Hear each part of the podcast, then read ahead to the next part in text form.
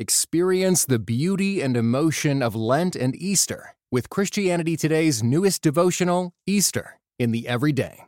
Thoughtful readings from a variety of pastors, theologians, and writers invite you into the emotional stages of Christ's journey, from humility to hope to love. Beginning on Ash Wednesday and ending at Pentecost, this digital devotional is perfect for individual or group study. Get it today at orderct.com slash Easter24. Welcome to the Table Podcast, where we discuss issues of God and culture, brought to you by Dallas Theological Seminary.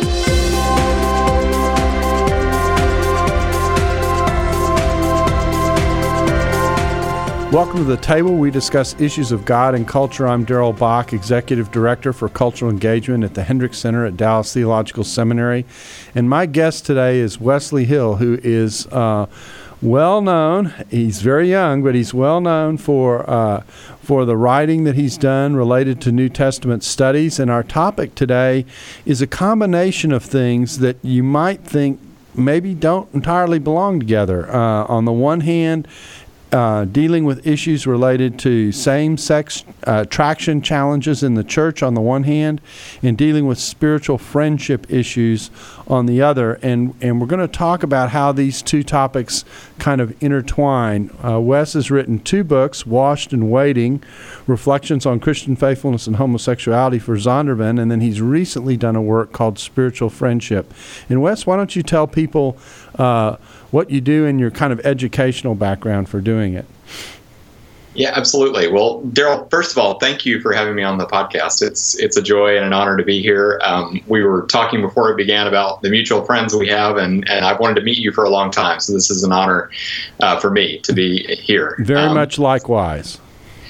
Um, so I, I, am also a New Testament instructor. I, I, teach at a, at a small seminary just outside Pittsburgh called Trinity School for Ministry and I, I, teach classes on Paul's letters and the Gospels and hermeneutics and a lot of things to do with biblical interpretation. And I, am in my fifth year here now, so it's it's a good context, and I'm able to do some writing and traveling, but also I just love being with our students and and mentoring them as well. And um, you mentioned these two books. I, I, I wrote one of them. Um, before I even got to graduate school, I was I was writing very much to try to explore my own thoughts. Uh, I think I think Saint Augustine says somewhere that he didn't know what he thought until he saw what he wrote, and uh, I, I, sort of feel like that. I, I, have to I have to think by writing, and um, so this this first little book I wrote called Washed and Waiting was very much me.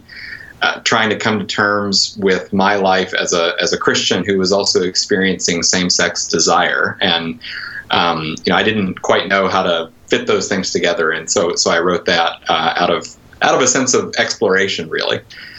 So, so you're teaching uh, you uh, five years, so you're kind of a veteran of foreign wars now. Uh, you've been you've been in the trenches for a while, um, and you did your PhD work at Durham. Is that right? That's right. Yep. So I, I moved to the north of England and, and did a master's and, and doctorate there, and worked on Paul Paul's letters and Trinitarian theology. Okay, well, uh, and uh, one day we'll have to talk about that topic. Uh, and then, um, uh, and then I understand you're from Little Rock, Arkansas. And where did you do your um, your pre PhD work? Yeah, so I, I, grew up near Little Rock in a, a, place called Conway, and I, I went to Wheaton College for my undergraduate. Uh, oh, uh, Wheaton grad. Okay, I'm on the Wheaton board, so we've got a, we got a whole la- another layer of connections here. yep. So I went to Wheaton as an English lit major and fell in love with Greek and switched my major to Greek and Hebrew, um, and and sort of got bit by the theology bug. There you go. He came to Jesus. That's good. That's right. that, that's terrific.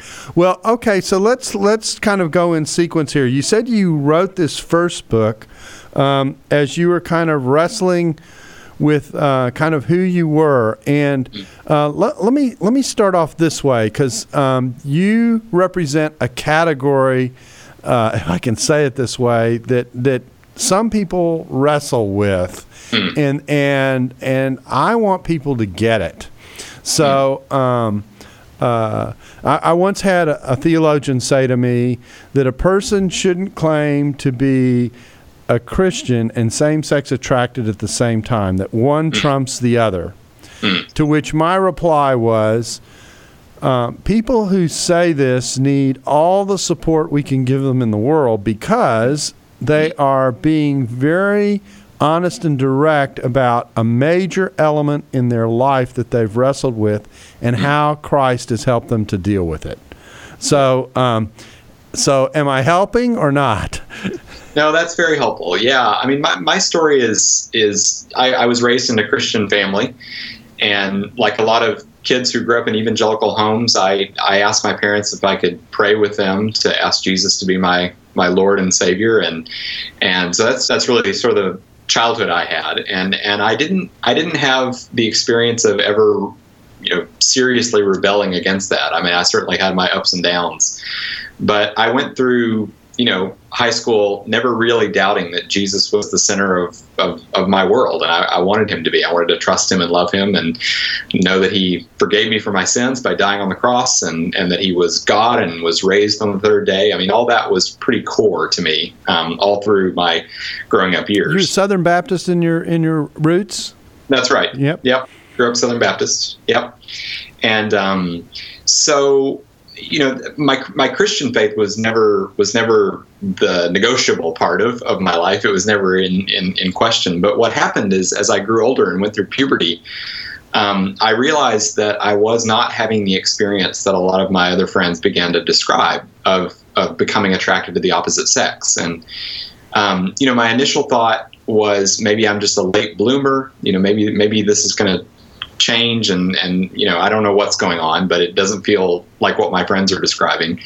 And as I got older, I realized that I was I was having a lot of romantic and sexual feelings. It, it's just that those feelings weren't for women; uh, they were for men.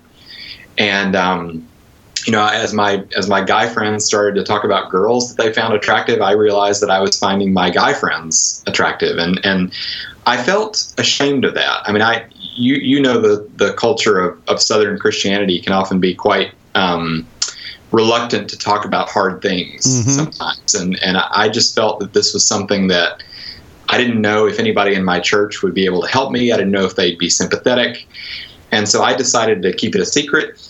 Um, I mean, I didn't even tell my parents, who loved me very much, and you know we're good friends to this day. But I just I was so nervous about what this meant for my life that I I just decided to keep it a secret. And and I remember hoping that I would get to college. You know, I knew Wheaton was a Christian college, it's the kind of place where a lot of people end up meeting their spouse. And I remember thinking, if I can get to Wheaton, maybe I can start dating girls, and you know, something will click and something will will shift, and I'll I'll be able to become heterosexual. So I'll you went to, to Wheaton become, with eschatological hope. exactly, exactly. so uh, so so that was kind of my strategy, and and um, you know I, I, I think you can tell that's not a good recipe for growth. mm-hmm. Yeah, right. So so um, so so what led you then to write Washed and Waiting? Well, I, I, I came to Wheaton and you know realized that my kind of hope of fixing myself, quote unquote, wasn't wasn't really working. I mean, I, I was trying to bury this part of myself and stuff it away, and just hope that it would that it would uh, you know magically reorder itself, and and that wasn't working. That wasn't happening. And I, I remember through a series of circumstances coming to the conviction that if I don't find a way to talk about this, with my fellow Christians. If I don't find a way to be honest before God and before, you know, at least a small group of my fellow believers, I'm not gonna I'm not gonna grow. I'm not gonna I'm not gonna experience you know wholeness and health. And so I, I went to one of my professors at Wheaton. Um, it was the scariest thing I, I ever did. I went to him and, and said, you know, this is my reality. I have the, these same sex desires and I, I'm, I'm scared of what they might mean. Does this disqualify me from living a Christian life? And you know, my professor said to me, first thing he said was, "God loves you." That's that's not that's not negotiable. You know, you you feel ashamed, you feel broken, but God loves you uh, as you are, and and that was really important.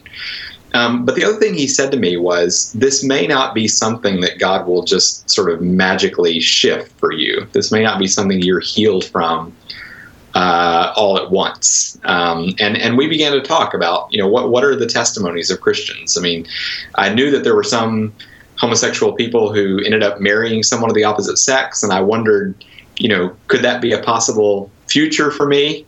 And I knew that there were more liberal Christians who talked about being for same sex marriage. And I, I, began to wonder, you know, could that be the right way to think about this? And and um, and and where I landed was I, I couldn't I couldn't see how Scripture affirmed same-sex marriage. I just I, I, couldn't make that work with the teaching of Genesis and, and, Matthew 19 and Romans 1 and all these other passages. But I also knew that you know I was going to counseling by that point and I was doing a lot of praying and I, I, I realized you know my, my same-sex desire is really not shifting at all. So I think I'm going to be in this middle category of uh, you know holding to a traditional theology of marriage which means I want to pursue chastity, mm-hmm. but also not having a dramatic testimony of healing. And so still being homosexual, still being gay, you know, still being same sex attracted. Yeah, I distinguish between what I call hardwired uh, same sex attracted people and soft wired same sex mm. attracted people as a way mm. of helping people think through what the possibilities yeah. might be.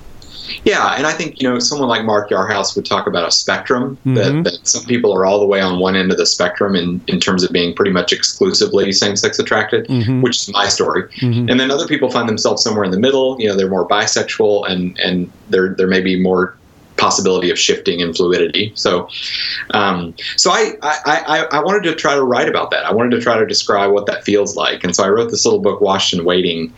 And um, you know, the, the, first word in the title, "washed," uh, I took that from what Paul says in 1 Corinthians six, where he's describing how the Corinthians lived before they came to Christ. Uh, and he says, you know, some of you were involved in same-sex relationships, and mm-hmm. he uses two Greek words there that seem to suggest, um, you know, active and passive homosexuality. Mm-hmm. And then he says in the next verse, "Such were some of you." But you were washed, you were sanctified, you were justified in the name of our Lord Jesus Christ and by the Spirit of our God. So he's picturing, you know, some of these Corinthians were involved in in in homosexual lives, and uh, they were they were baptized. They they came into the church. They were forgiven. They were cleansed, and they have a new identity now. Their new identity is not oriented around their former pagan lives. It's now oriented around Christ and the and the spirit. And and so that that was the first word in my title washed. And then the second word also comes from paul um, but it comes from romans 8 and uh, the reason i felt drawn to that passage is because paul describes the christian life in romans 8 as a life of, of groaning mm-hmm. waiting. And he says you know um, as those of us who have the first fruits of the spirit as we look forward to the resurrection of the body in the future, we're groaning and we're, we're we don't yet see everything we want to see. And when I read that, I thought that's exactly where I am. You know, I haven't been miraculously changed or healed or, or transformed yet in terms of my sexuality. So I'm waiting. You know, I'm waiting for the redemption of my body. I'm waiting for the time when even my very DNA will be rewired, you know, in, in the eschaton. Um, so, so that that that that image of being both washed, you know, cleansed and forgiven, and given a new identity, and and yet still waiting, still groaning, and and and hoping for a future that I don't yet see, that became sort of the paradigm for me to think about my sexuality.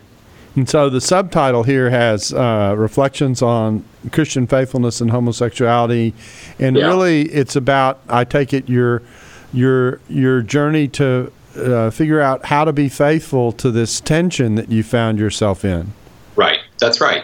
Yeah, and I tried to just describe for readers, you know, what would it feel like to find yourself in that in that place? You know, what what kind of questions would you have? And and so I spend a lot of the book talking about loneliness because I think that in our culture, you know, so much of our emphasis, even in the church, is on the nuclear family and marriage and parenting.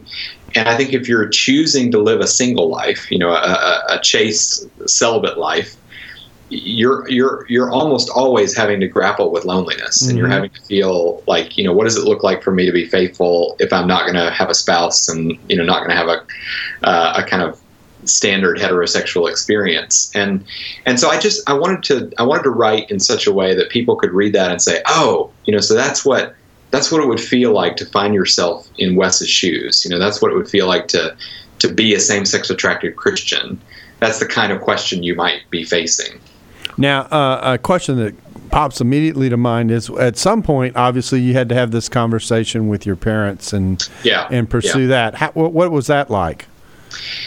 Yeah, I, I mean, I think it was hard initially because I, you know, I, I was a quote unquote pretty good you know straight laced kid in high school, and and I had already told them before I went to Wheaton that I thought God might be calling me to to ministry, and I worried that they would that they would somehow you know not be able to assimilate this new reality that I was going to present them with, with with who I who I knew I was in Christ, and so I, I was very nervous about it. And um, you know, they're, they're they're both very loving people, very godly people. But you know, as, as, far as I knew when I was growing up, our family didn't have any gay friends. You know, certainly any openly gay friends, and so I just didn't know how they were going to respond. But um, you know, I sat down with them and told them and and it took us a while. I would say it took us months to kind of work through all of their anxieties, and I think they they dealt with a lot of guilt. You know, was there something that they did to cause me to to be same sex attracted? And so we had to we had to work through all those things. And I'm I'm happy to say, you know, they know I'm doing this podcast today, and they're they're praying for this, and so they're mm-hmm. they're very supportive uh, now. But but as you'd imagine, there was a lot we had to kind of dialogue about. Yeah, and, and it's a fresh space to negotiate in many ways in terms of mutually understanding each other. That's right. Um, and and did did this happen during your college time? When did this it conversation? After college. After college. Yeah. Okay. Yeah, I, I, I took a while to, uh, you know, I had a counselor one time who used the phrase, "We all need circles of appropriate transparency." Mm-hmm and um, it took me a while to find those. You know, mm. I, I, first told one of my professors, and then I met with um, actually met with Stan Jones, who I know you've had on the, yes. the program. And uh, then I began to meet with pastors, and, and it took me a while to even feel comfortable telling my peers about this. Uh, you know, I think I think regardless of where you are on the on the spectrum, and regardless of where you are theologically, it can be very hard and it can feel very costly to come out. You know, mm-hmm. to talk about this part of your life, and um, I guess I would want to say to your listeners that um, you know if if you can find those trustworthy few, and it doesn't have to be a lot, but if you can find those few people who can walk with you in this and, and listen to you and sort of support you, that's that's pretty crucial. Yeah, now it, it strikes me, and we've spent a lot of time talking about this. And one of the names I didn't mention you before we went on the air was uh, was David Bennett. I've had a recent we did a recent podcast with him. He works in this area for Ravi Zacharias yeah. and is exactly in the same kind of situation you find yourself in. And we spent a lot of time talking to him on the podcast about how does the church rally around. Uh, um, someone who's in your situation because they're just there are multiple things. There's you know there's not just the the sexuality issue. There's the whole awkwardness the church sometimes feels with single people in general. Yeah. That's uh, right. And, and so uh, you know figuring out how to incorporate people who are single into the yeah. life of the church is itself a hurdle without without having this alongside of it. Yep. No, I think that's absolutely right. And I, I've started I've started trying to answer that question kind of in three different ways. And the first way would be I think we as the church really have to find a way to rediscover what the Bible teaches about singleness. Mm-hmm um, you know, I, it was a surprise to me. It shouldn't have been, but it was a surprise to me when I began to realize that the Bible has a very, very elevated view of singleness. Yeah, First Corinthians seven is pretty high. yeah, I grew up thinking singleness is kind of what you do when you when you can't get married. It's kind of a leftover option, you know, yeah. and and that's not how Paul presents it. You know, and it's not how Jesus presents it. I, I mean, I was just talking with someone recently about how uh, kind of socially revolutionary it is when Jesus says in Matthew 19, you know, there are eunuchs who have made themselves eunuchs for the sake of the kingdom of heaven. In other words, there are people who are voluntarily choosing to be single because they're setting all their hope on on the reign of God, you know, the the, the inbreaking reign of God, and that's that's pretty radical. So so I think we got to rediscover that. Um, but secondly, I would say I think we need to really um, recognize that there are there are specific needs that single people have and specific uh, concrete needs that same sex attracted people have to learn how to steward their sexuality. You know, I, I, think we've done a good job in the church recognizing that you can't just send two people off to live a married life without giving them, you know, good tools to do mm-hmm. that. You know, we, we offer premarital counseling and we offer all kinds of support for marriage. I think we need to recognize single people have you know their own needs and we need to offer you know pre-celibate counseling maybe or, or, or, certainly you know we need to be grappling with the kind of nitty-gritty realities of what so what do you do with ongoing sexual desire when you're single mm-hmm. what do you do with temptation what do you do with relational longing because none of that stuff goes away when you're single. It's still there for you to deal with, and you need to learn how to deal with it in a godly way. Um, and then the third thing I would say, I think we I think we've got to learn how to point um, same-sex attracted people and and single people in general toward the fact that they too are called to love.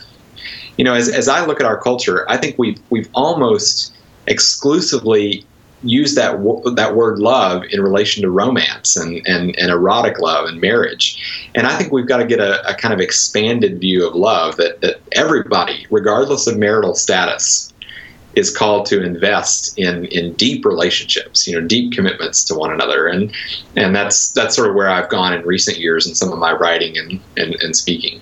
This episode is brought to you in part by Seattle's Union Gospel Mission. Over 13,000 people in the Seattle area are homeless. Kathy is one of many who found a new life through Seattle's Union Gospel Mission. Growing up, my dad and I didn't get along. I kept running away from home until one time I was assaulted. After that, I carried a lot of pain inside of me, and I was doing a lot of drugs. I became homeless. It's taken me almost 40 years to get the healing I needed, but all along, God was looking out for me. He led me to the mission, and the mission has helped me in all kinds of ways. I've learned how to set boundaries and say no. Now I'm looking forward to working for the mission. I want people to know there's hope out there. God can help you heal. And grace will lead me home. To hear more, volunteer, or donate, visit ugm.org. Yeah, well, this is, makes a very nice transition towards the spiritual friendship emphasis of the second book, and and um, uh, I, I, just read it before we we we uh, are recording this, and there there were just lots of levels of things that I that I saw and reflected on. Um, and in particular, I want to start off with a quote that I wrote down as I was reading that, that kind of came to my head as I was reading the middle portion of the book and it got and it goes like this. It says the opposite of love, uh, or the comp- competition of love, or the association of love, is not about sexuality, nor thinking about opposites, hate, but loneliness.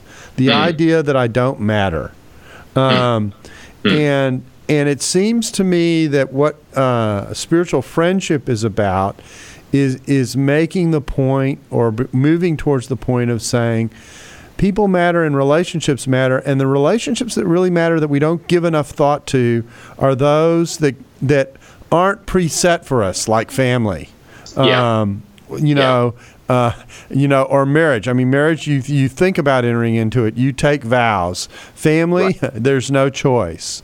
But friends, uh, you very much choose along the way. And we're, we're setting this up because we're coming up to the break here. But uh, but it seems to me that that's a, a first step. So uh, briefly, what caused you to think about writing this book? Because it's a little bit different than than the earlier book. Yeah.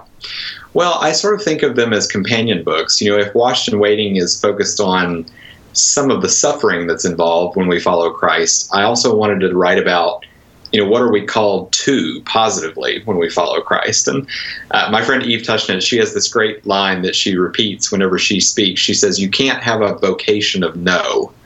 In other words, you can't build your sense of Christian calling around what you're denying yourself. You can't just focus on the no. Mm-hmm. You've got to focus on the positive as well. What is God calling you toward?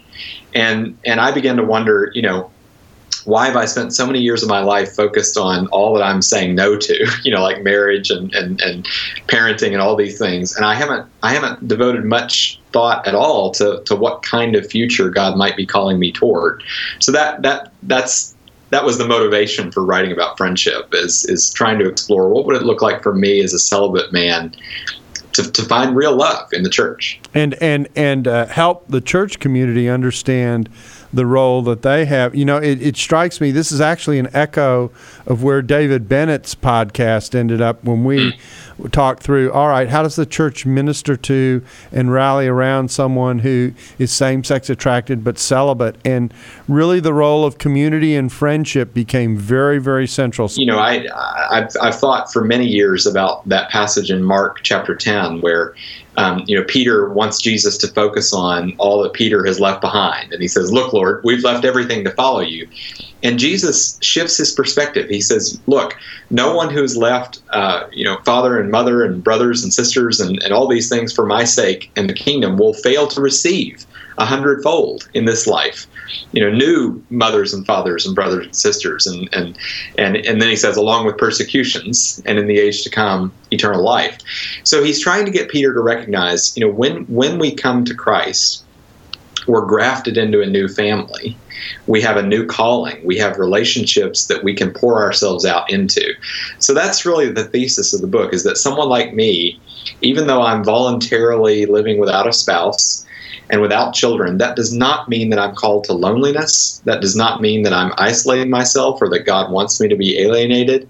Um, you know i'm called to community. I'm called to friendship. And so I, I, stole my title. The, the title of my book is, is actually the title of another book written in the in the 1100s hmm. um, by this English monk named Aelred. Well, at least and it was out of copyright.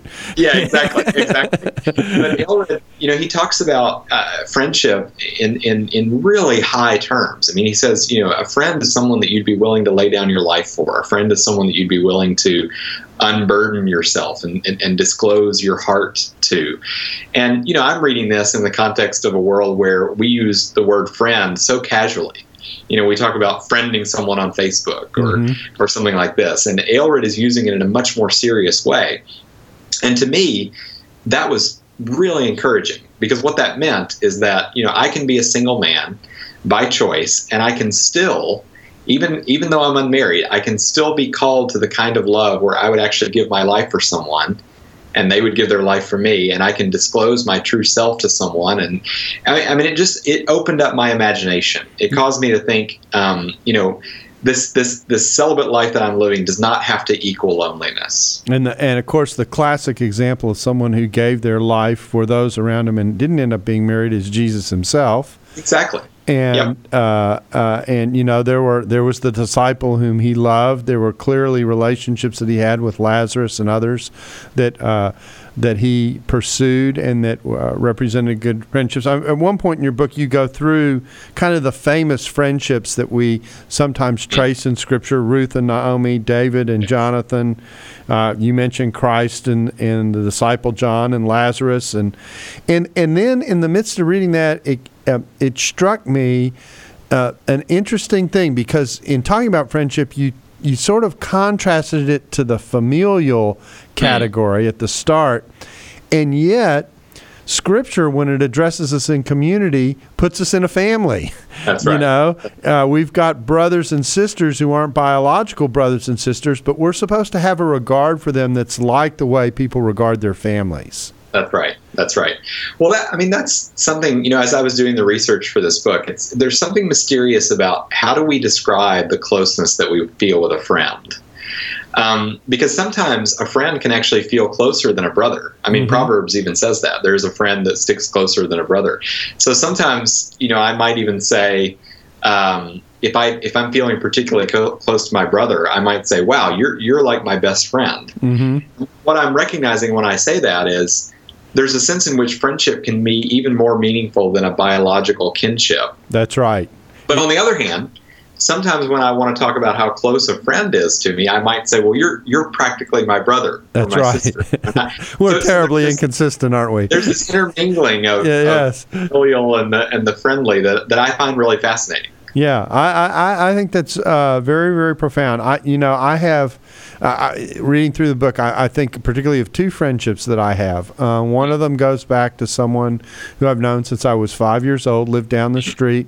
Wow. Uh, I um, we're both in ministry. Um, That's great. Uh, he grew up in a Christian home. I certainly didn't. Uh, he was partially responsible for my coming to Christ. And mm. there was a time for four or five years where, where we lived literally six houses away from each other, and we were together almost 24 7. I mean, it was, yeah. there was hardly a weekend that went by where we didn't want to spend a night at the other guy's house. And then I moved, uh, moved about five, six miles away. Um, and the only way we could get together was if I rode my bike to his mm. place. And, mm. and so I would do that regularly. And we, we went to different schools, but we we held together in the friendship, and and it went through college, and you know it's proceeded on through life. Then the other close friend I have, um, I've known since second grade. Uh, actually, he teaches Old Testament at, at Wheaton, he, uh, Danny Carroll, and uh, we played. We went through elementary school, junior high, and high school together. Uh, went to separate colleges, but stayed in touch. I was partially responsible for for his coming to the Lord, and. Uh, and, and in the midst of that, we've stayed together, and I I think of both of them very much as family. In fact, I think of their parents almost as surrogate parents for me because I was in and out of their house so much. Yeah. Um, and so you get this intermingling, and and you begin to ask yourself, um, now that's that's community at about its highest level. Right. And the question becomes how does the church create an environment, particularly in the midst of very busy lives that we tend to have, that tend to get in the way? I think one of the things that has kept our friendship strong is our history goes back so far. There's no Right. way to, to deny that. I mean, it's just, it's we, we know each other better than we ought to, and uh, and, and so and, and so that drives it. And it seems to me your book is driving towards something in that direction, recognizing that isn't going to happen with everybody. No, that's right. That's right. Yeah, I don't think every one of our friendships has to be this kind of enormously deep spiritual friendship. But I think that that should be more available than it is. You know, uh, I mean, I think a lot about something my friend Chris Roberts has said in his writing that um, when you think about the whole push towards same-sex marriage and um, what the motivation is behind that, he says, you know, most of us in the modern world we can't imagine living without marriage because our capacity to belong to one another in more chaste ways is so limited. In other words, we have such an impoverished imagination when it comes to how we belong together, how we how we forge deep relationships, that some of the only ways we can imagine doing that is is with romance and marriage and sex.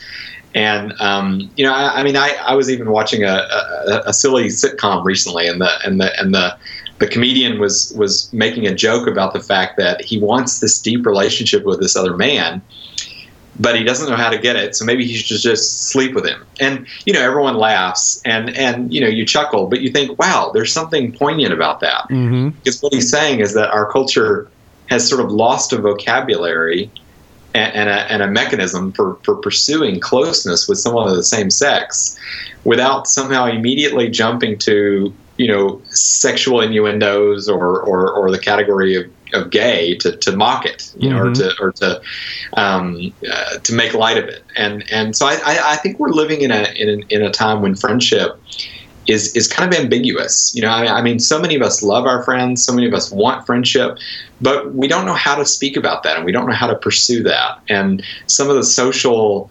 structures that have supported that in the past have have become weakened. I mean, you mentioned our busyness. I would also mention our mobility. I mean, we're mm-hmm. so much more mobile than than a lot of our previous generations were and and it makes it hard to forge these kind of deep friendships like you're talking about when we're so committed to always being on the move. Well, you know? and in fact, you know, one of the impediments potentially, at least to the friendship I described initially, is as I move further and further away from my friend, my ability to stay in contact with them that's right. altered. And what's interesting, what's fascinating to me is, is that, you know, you know, in all in older forms of life, there was much, much less mobility, and you did. You know, some people's lives never ranged very far and wide at all. I remember a story of um, you'll you'll get it, you'll enjoy this having lived in the UK.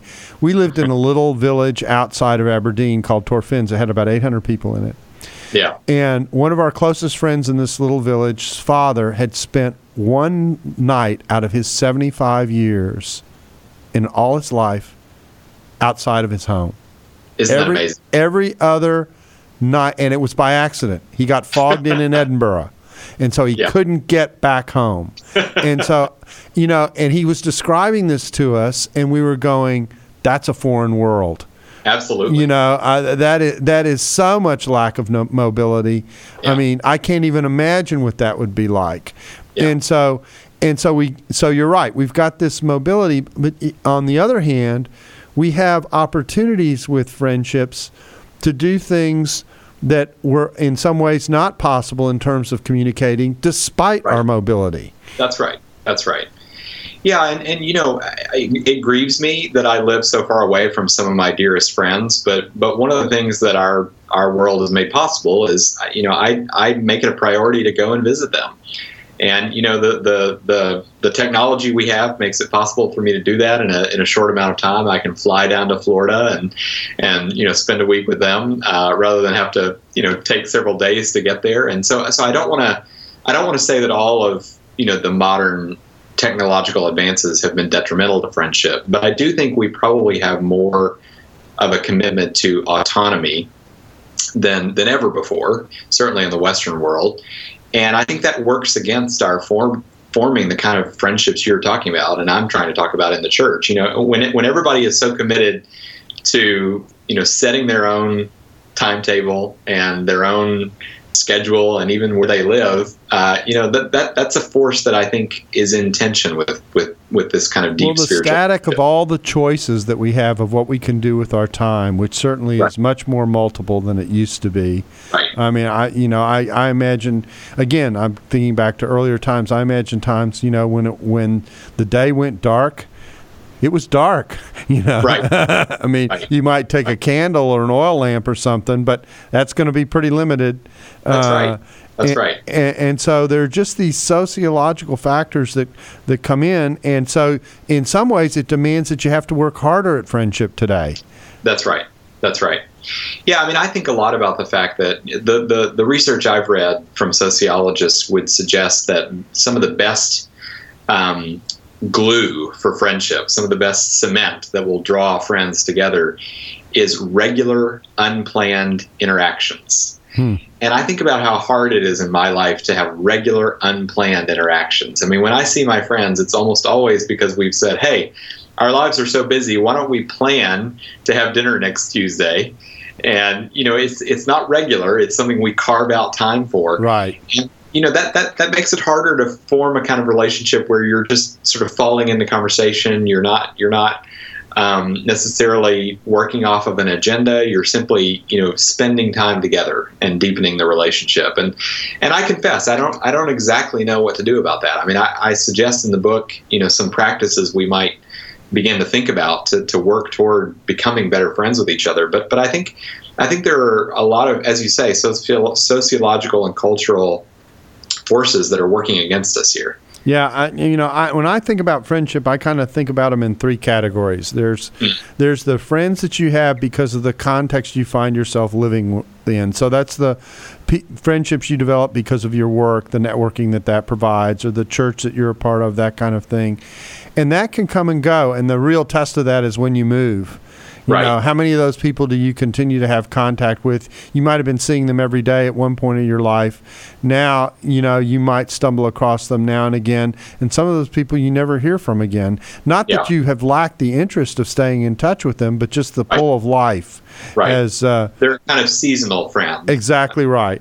Then, of course, the the family connections, which is kind of a can be a mix and match, as we all know, because some of those are comfortable for us and some of them aren't. Uh, Yeah. But but they're there, and they're they're kind of an odd kind of given, you know, in Yeah. some ways. Um, and then there's this third category of the of the thick and thin, you know, the person who, for one reason or another, because of the way your relationship is overlapped and the diligence with which really both of you pursue it. I mean, it, it, in many ways, it takes two to make it work. Um, uh, you end up. It doesn't matter how far away you are from one another, whatever. You stay in touch. Right, right. No, I think you're exactly right. And I I mean, I read one book that kind of memorably said um, there are just friends. You know, there's the friend you might meet once a month to watch a football game together. You're just friends. Then there are rust friends. Those are the friends where the friendship is so old and so creaky that it's got rust all over it, and Uh-huh. you can pick right back up where you left off. And then there are must friends. You know, this is the friend that when something huge in your life, something life altering happens, they're the one you must call first. You know, they're the one that you can absolutely rely on and and trust yourself to. And I, you know, dis- distinguishing those different levels can be helpful because Yeah. it, it I think it I think it rem- is a reminder that you know, not everybody has to be in that must category. Not everybody has to be in that in that I'm going to keep in touch with them through thick and thin category. And we can rejoice when we find, you know, one or two or three. I think Abraham Lincoln said, consider yourself lucky if you have two of those kind of friends your whole life long, you know. Yeah. And that doesn't mean we have to devalue uh, the friends that we just have for that season or that we have, you know, more casually. But I think I think we need to recognize we all have different needs, and and and many of us really need and are hungry for those deeper kind of friendships. And those other friendships really can come in and plug holes at certain points. I mean, uh, you know, I think about the person who's on the other end of marriage who ends up being a widow or a widower, and to have other people who they can connect with uh, in that season of life is important. You mentioned at one point when you're talking about the different ways in which friendship can be pursued that we're really not just talking about singleness and and being married here. There are cases of couples who Yeah. when one couple doesn't have a set of children and another couple does, the potential of what that relationship can mean to the childless couple can be significant. That's right. That's right. Yep. And I think, you know, particularly for to sort of bring this conversation back to the issue of same sex attraction, I think, particularly people in my shoes, uh, we're often not lacking in in community. You know, many of us are part of churches, and we know that we have people that we can share meals with and, and do things with. But we do sometimes feel like we're lacking that deeper level where you know I can go and and and really disclose the heart of who I am to you. And sometimes it just feels like if you're not married, where do you find that level of of commitment? And so, so part of what I'm trying to do in my book is to say, let's provide the kind of care for same-sex attracted Christians that would that would actually make sure they they have people in their lives that they can truly be utterly themselves with. You know, they can, as as Aelred would put it, they can disclose the secrets of their heart to someone. And um, I don't think that has to be only found in marriage. I think you can also find that in friendship. In fact, in some cases, I think the great irony is is that sometimes uh, marriages need that other kind of relationship. So it's the wife who says, "There's something here I can't really Yep. engage with my husband, but I've got this close friend. and Maybe Yep. she can help me through it and understand it, or vice versa. You know, Yep. this is something only the guys can talk about. That kind of thing. I think that's exactly right. I mean, one of the most meaningful things in my life was I, I, I have a, a very close male friend, and his wife, early on in our friendship, came to me and said, You know, Wes, I know that my husband needs you, and I know that I can't be everything to him, and I just want you to know that I am honored that you're his friend, and I want you to be his friend. And I have to tell you, I mean, that was so reassuring to me, and it was so um, consoling to me. You know, I, I, think I think you're exactly right. Yeah. So it, it it leads us into okay. So how do we how do we kind of get in this direction? And towards the end of your book, you do uh, discuss um, possible ways of doing this. I mean, first is just sensing the need for this kind of friendship, allowing this category to exist, if I can Right. say it that way. Yeah, yeah. And your second suggestion is to start small. Let's take them in pairs. Um, so, um, you know, the need for friendship and starting small. What do you have in mind there? I think when I think about the need, I, I would love to. I would love for the church to be a place where someone could say, you know, this this is the shape of my life right now. You know, I'm a single man. I'm a same-sex attracted man. This is what I feel like I'm needing from my community, um, and and to have to go into real, you know, concrete honesty there, and then you know, with the starting small, I think sometimes I have a tendency to romanticize friendship and think, wow, I've got to go off in quest for a friend. And what I do when I do that is I sometimes overlook the people who are already right here, you know, right, The right. quest for the holy friend. Yeah, exactly, exactly. Yeah, yeah. And and and so I, I think sometimes pursuing spiritual friendship can look like you know maybe mending a fence with a friend who who you've known for 10 years already or, or, or maybe just reinitiating with a friend that you've fallen out of touch with Uh, the, the the next two are interesting. I mean, you do make the point that there are multiple layers of friendships that, and I think this is true. We connect with different people for different reasons in different ways, and they fill uh, different needs in that relationship, and so that deepens them. And then the other one that you have is um, uh, the idea of, of of serving in such a way that serving together sometimes can strengthen those relationships and can Yeah. can build those bonds. Yep. I mean, C.S. Lewis talks about the first condition of, of finding friends is wanting something other than friends. In other words, if you're engaged in a in a in a in a goal, you know, if you're serving, if you're if you're pursuing a hobby or a or a or a service project, you're actually more likely to find real friends than someone who's just sitting at home saying, "Wow, I really want friends. I need friends. I crave friends." Because it's actually the thing that you're both pursuing that will allow you to become you know close with one another. Yeah. Now the last two are um, the that sometimes friendships are built through the doorways of hospitality, where people are extend in Yeah. in a good way. Uh, their space to you. You mentioned one example where a couple was going on a vacation and they extended the hand of including you That's in it in a way that was almost surprising and and really spoke to you. And then uh, and then of course the next and last category is working hard to stay connected. So uh, Yeah. two other important elements. Absolutely. I mean, some of the ways that my friendships have flourished is when is when people who, you know, when I look at their lives, I think, well, they don't necessarily need friendships, but they've they've they've admitted their need. You know, married couples have said, "Wes, we need you as much as you need us, and we're going to fold you into the life of our family," and that's been very meaningful to me. And then the final point is, I just talk about what can we do to push back on this culture of autonomy and selfishness and mobility that we have. You know, how can we actually choose to stay rooted more? I mean, could we imagine actually turning down that better paying job halfway around the world because we say, you know what, this this community that I'm that I'm a part of, this church that I'm a part of, this friendship that I'm a part of is worth staying put for. Um, and I don't I don't think everybody's called to that, but I think that should be a question that more of us are thinking through. Well, Wes, this has been an absolutely delightful conversation to work through to talk about um, both your experience in the church and how it's led you to contemplate uh, community and friendship in a fresh kind of way. I think it's a significant topic. It's very under discussed, if there is such a word, and uh, um, and and so I really appreciate your willingness to take the time with us to discuss um, these topics with us.